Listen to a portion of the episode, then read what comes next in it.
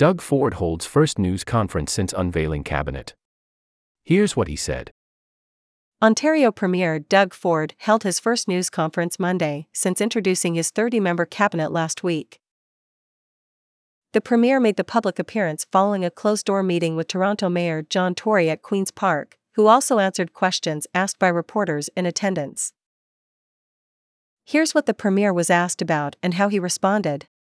Much of the more than half hour media availability focused on housing, an issue that was highlighted earlier in the day following the release of a report which found rent prices in Toronto have risen by 20% over the last year. We are going to have a very, very aggressive plan moving forward, Ford said, pointing to the vacant property available to the provincial and federal governments. So that's the first part to make sure that we focus on building on that vacant property, every piece of property available. We should at least look at and investigate it and make sure it's feasible to build on.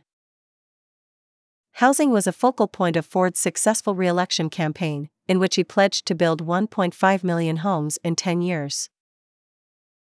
Provincial ministers tasked with finding affordable housing for Ontario's growing population include Steve Clark, who remains as Municipal Affairs and Housing Minister, and well Michael Parsa, who takes on the job as Associate Minister of Housing. Meanwhile, Infrastructure Minister Kinga Surma takes on the additional mandate for government real estate and will be responsible for finding land on which to build housing. Ford also encouraged developers to build more rental units in an effort to provide more affordable housing for residents. For the mayor's part, he said that intergovernmental cooperation is key to getting homes built. We can't afford to have a city in which only people who are comfortable or those who are struggling can live, here. There needs to be room for people in the middle. Housing legislation that the government passed shortly before the election contained measures to streamline approval processes, but lacked key measures such as zoning changes that advocates and experts have long urged, which Clark blamed on a lack of cooperation from municipalities. From housing, the Premier was asked about the, his decision to appoint Michael Ford, his nephew, to the position of Minister of Citizenship and Multiculturalism. Michael Ford, who previously served as a Toronto councillor since 2016, won the riding of York South, Weston on the June 2 election, a win, the Premier seemed to suggest, justified the appointment. Michael has extensive experience. He's been elected democratically four times now. Two years as a school trustee, eight years as a city councillor, and then, he just won a seat in York South, Weston that we haven't won in 71 years, Ford said. And while Michael Ford doesn't have any experience in Queen's Park, the Premier said he has. A lot of knowledge on the multiculturalism file and that growing up in Etobicoke has given him direct exposure to one of the most multicultural areas in the entire province. Amid a rash of gun crime in the city, the Premier was asked about how best to keep Toronto safe, in which he referred to his long held belief that beefing up sentences for offenders would help solve the problem. When we catch these people that are committing heinous crimes with guns and shooting up neighborhoods, we need to have tough prison terms for them.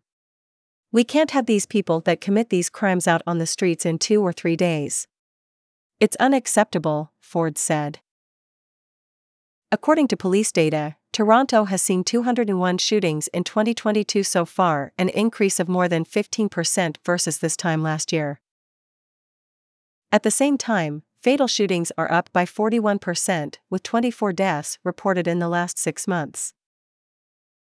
Moreover, Ford repeated his call to Ottawa to provide more support to border officers where, he says, most firearms are coming from.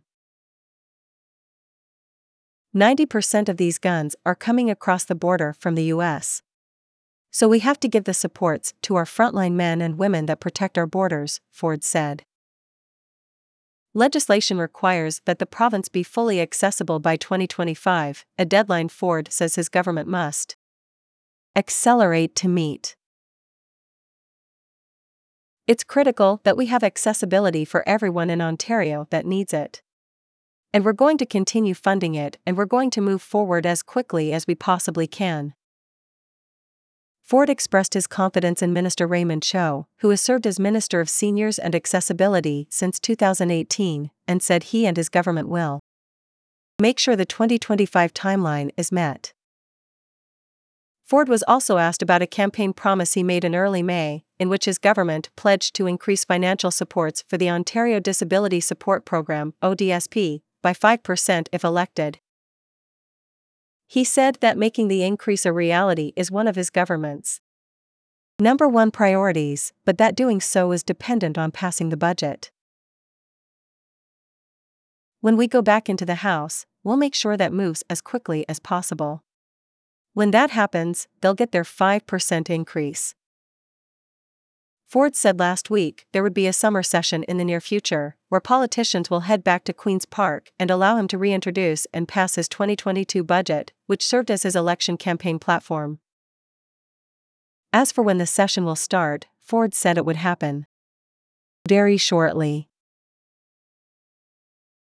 If you just bear with me for a week, we just want to sit down and have our first cabinet meeting, first caucus meeting.